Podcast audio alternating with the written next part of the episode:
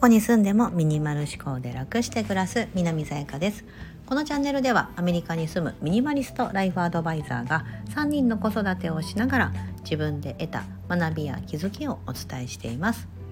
今日は100日チャレンジ8日目。子供服の整理やりました。という内容でお話をします。はい。4月に入りましたね。はい。4月に入りましたので少し暖かくなんか日本はもう桜が満開だと先日母が言っておりました。ちなみに私が住むアメリカの東海岸ニューヨークの方はですねまだちょっと気温がうん、あのなので桜は4月のもう少し後ですかね。2週目ぐらいかな。今年でもあったかいからあのなんかもうえーと、数日後にはなんか最高気温が20度ぐらいになる日が何日か。何日？いや1日か2日ぐらいあって、うん、朝とか最低気温はですねマイナスを下回らなくなってきた。0度を下回らなくなってきたのでさあこのタイミングです。このタイミングで私子供と一緒に、うん、子供服の整理をちょっとしてみました。はい。ちょっと週末にですね、お兄ちゃんお姉ちゃんとおちびちゃんをちょっとちょっとと呼んでクローゼットに行って、えーと、まずは冬服ですね。やったこととしては。今着てる冬服だったりこの冬あほとんど着なかった服みたいなのをパッと出してで来年となると,、えーとまあ、大体半年以上先のですね10月ぐらい半年先かな？10月とか11月になるとぐっと気温が下がってきますのでその時になったらもう半年ぐらい経つと子供ってぐっと大きくなるじゃないですか。お姉ちゃんとお兄ちゃん今ちょうどねあのだいぶ背とか体重とかもガーッと増えて食べる量もすごい増えてきた時期なので、うん、まあおちびちゃんは今着てる服でちょっと大きかったらまだ次いけるかなぐらいに思ってますけど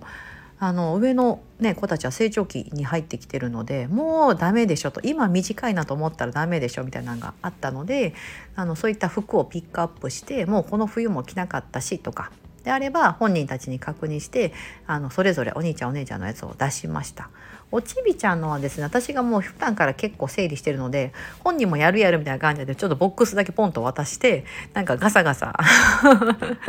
ガサガサやってぐちゃぐちゃにして終わったみたいな感じになってますけどもあの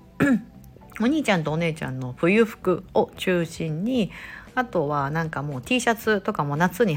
なったら一気に T シャツとかなりますけどなんか去年着てて今年これまだ着るのとか、うん、今年着るにはこれちょっとちっちゃいんじゃないみたいなのを出してで何枚かあったやつがあったらあの3枚あるから1枚はちょっとなしにしようとか、うん、枚数のこととかも話したりデザインとかのとこもそうですけど、うん、もうこのデザインは着ないよねとかお姉ちゃんだとちょっと子供っぽすぎるものとか、うん、になるとちょっと嫌がるようになってきたのであだったらこれはもういらないんじゃないとか、うん、いう風な感じで、まあ、これから夏、まあ、が来た時に着ないであろうものと冬服でサイズアウトしたようなもの、うん、とかをピックアップしました。どれぐらい出たかな？10着ぐらいは出たのかな？えっ、とまあおちびちゃん出したら2人合わせて10着ぐらいは出てきて、うん、であのその後に私がやるべきことというのは状態がいいものはあのそのまま捨てるのではなく、えーとまあ、譲るって言ったらあれですけど寄付する方に持っていきました。私はあので何か皆さんもね服とかなんか何でもいいんですけど出た時って、えーとまあ、そのまま捨てる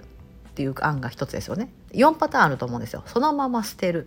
または、えーと、お友達とか誰か知り合いに譲る、うん、もらってくれないみたいな感じで、うん、譲る。で3つ目が寄付する、うん、で4つ目が売るだと思うんですよ。で私は最後のこの「売る」をもう手放したので、うん、あのメルカリやめましたって昔言ったみたいにあのその売買するってことをやめたんですよね。うん、なぜならあの、えーと出品する手間だったりとか写真を撮ってとか値段つけてとか配送したりとか、ね、相手とやり取りしたりとかっていうことがものすごく嫌だった嫌になったのでそれを手放すためにもう売らないって決めてるんですよ。うん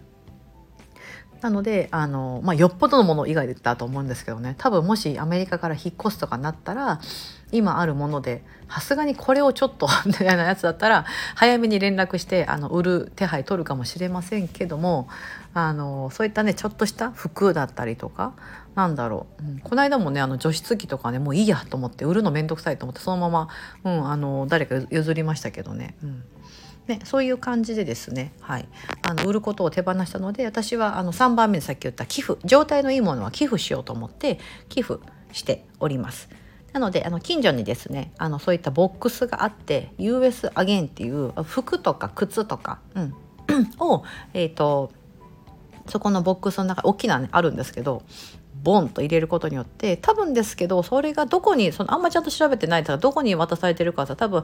なんかそういったあのところボランティアのところがあるのか NPO 法人があるのか、まあ、ホームレスの方で行ける方がいたりとかしたそこかもしれないし孤児院みたいなところだったりあとアメリカって移民受け入れてるのでそういった教会とかに持って行ってうん、その移民受け入れの方でまあねあのいるんですよね。結構多分メキシコからこう本当もう あの体一つで来たみたいなうんね、あのもう着替えるものがないとか、うん、いう人とかもいるかもしれないそういうところに多分寄付まあそういうために使われるだったりとか違う国に送られたりするのかもしれないんですけど、まあ、寄付することが結構状態のいいものはそうしてます。譲るというのはですねよっぽど相手が欲しいだろうなっていうものだけにしてます。なんかもうわざわざ聞くのもあれだなと思ってでお友達とかに譲るってなったら誰かに聞くじゃないですか。で仲のいい友達とか聞くとなんか向こうも断るの悪いなと思ってあじゃあもらおうかなとか別に欲しくないのに言っちゃったりするんじゃないかなと思って。私のお友達結構なんかこう気遣いの子が多かったりとかして、うん。ね、私みたいにね「あないらない」っつって「私いらないいらないいらない」みたいな感じで言えればいいんですけどそうじゃない場合もあるじゃないですか。うん、なので、まあ、相手が明らかに欲しいであろうもの以外は、うん、あの寄付したりとか、まあ、そのまま捨てたりってことをしてます。で捨てる時は今回服なのでさっきねお兄ちゃんとお姉ちゃん10着ぐらいの服が出てきたので、えーと、雑巾としてこう掃除に二次利用できるものはチョキチョキとカットしてですねあの私は掃除に使います。こちらはものすごく紙製品が高くティッシュだったりとか高いんですよ。もう日本の3倍ぐらいするんじゃないか値段。え多分それぐらいしてると思いますトイレットペーパーにしてもですよトイレットペーパーにしてもティッシュペーパーというのはそもそも高くてあんまりこっちってティッシュペーパーを使うえーと、文化ではなくてですねよくお店とかで置いてるようなペーパーナプキンあるじゃないですか。お店とかスタバとかあの、まあ、どこでも行ってもこう卓上にペッてこう置いてたりするじゃないですか。あっちの文化が強くてだから硬いんですよね、うん、だでもだからそれってちょっと使いにくいからあのほとんど私買わないんですけどあのなんでティッシュボックスをちょっと買ってあの家の中で置きますができるだけティッシュ使わないようにはするようになりましたね。高いから。高いからなんですけど。だから掃除の時にもこうなんかパッとね便利じゃないですか。ちょっとこう なんかちょっと使い古したティッシュとかでパッて拭くのとかって便利だなと思ってたんですけどあのもったいないんでその服逆に服とかそのまあ布切れですよね、うん、をカットして服をカットして小さくカットしてトイレ掃除に使ったりとか、うん、あのそれぞれ洗面所とあと台所かな？あのコンロの掃除に使ったりとかっていうようにしてます。はい、紙製品を使わないようにというか、うん、だったらこう使い古しの服の方がですね、うん、いいかなエコかなと思って。うん。まあ、そもそもの数がね結構少ないので ね、あんまりそんな頻繁に出てこないですけども今回はですねあの、まあ、子どもたちの春服冬服、うん、を見直してちなみに春がめちゃめちゃ短いのがアメリカのこのこの辺の地域なんですよね。春がない。もうあのさっき言ったみたいにいきなり最高気温20何度超えるとかなるともう半袖になるじゃないですか。長袖というか、うん、だから春物ってね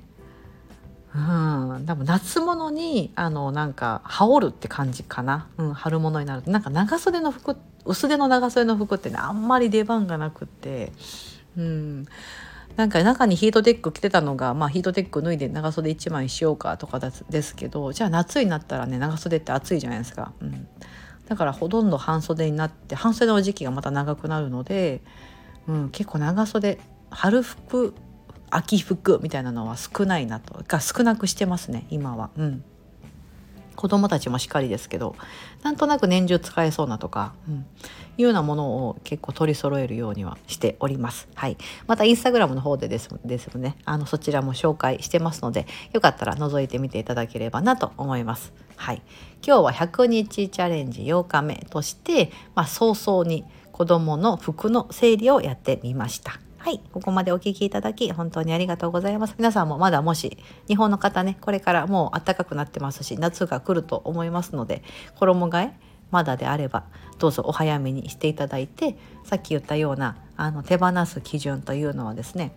4つの方法がありますので、まあ、売るのを私も手放したよって方がいたら、まあ、寄付という手も日本だとどういうところに寄付するのかな、うん、あると思うので譲るとか寄付するとか、まあ、捨てるのは忍びないと思ったらせめて最後活躍掃除とかで活躍してもらってありがとうと捨てるというところをやっていただくといいんじゃないかなと思っております。はい、今日も素敵な一日をお過ごしください。